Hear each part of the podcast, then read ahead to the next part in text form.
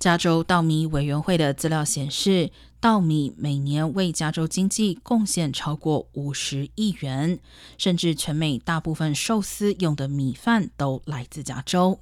但在连年干旱、气温屡创新高的情况下，有超过一半的加州稻田变得贫瘠。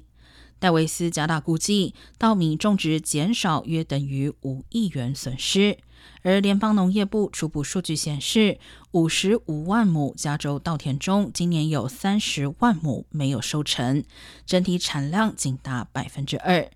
萨克拉门托谷六座稻米产量最高的县份中，有四座的稻米收成比去年大幅减少。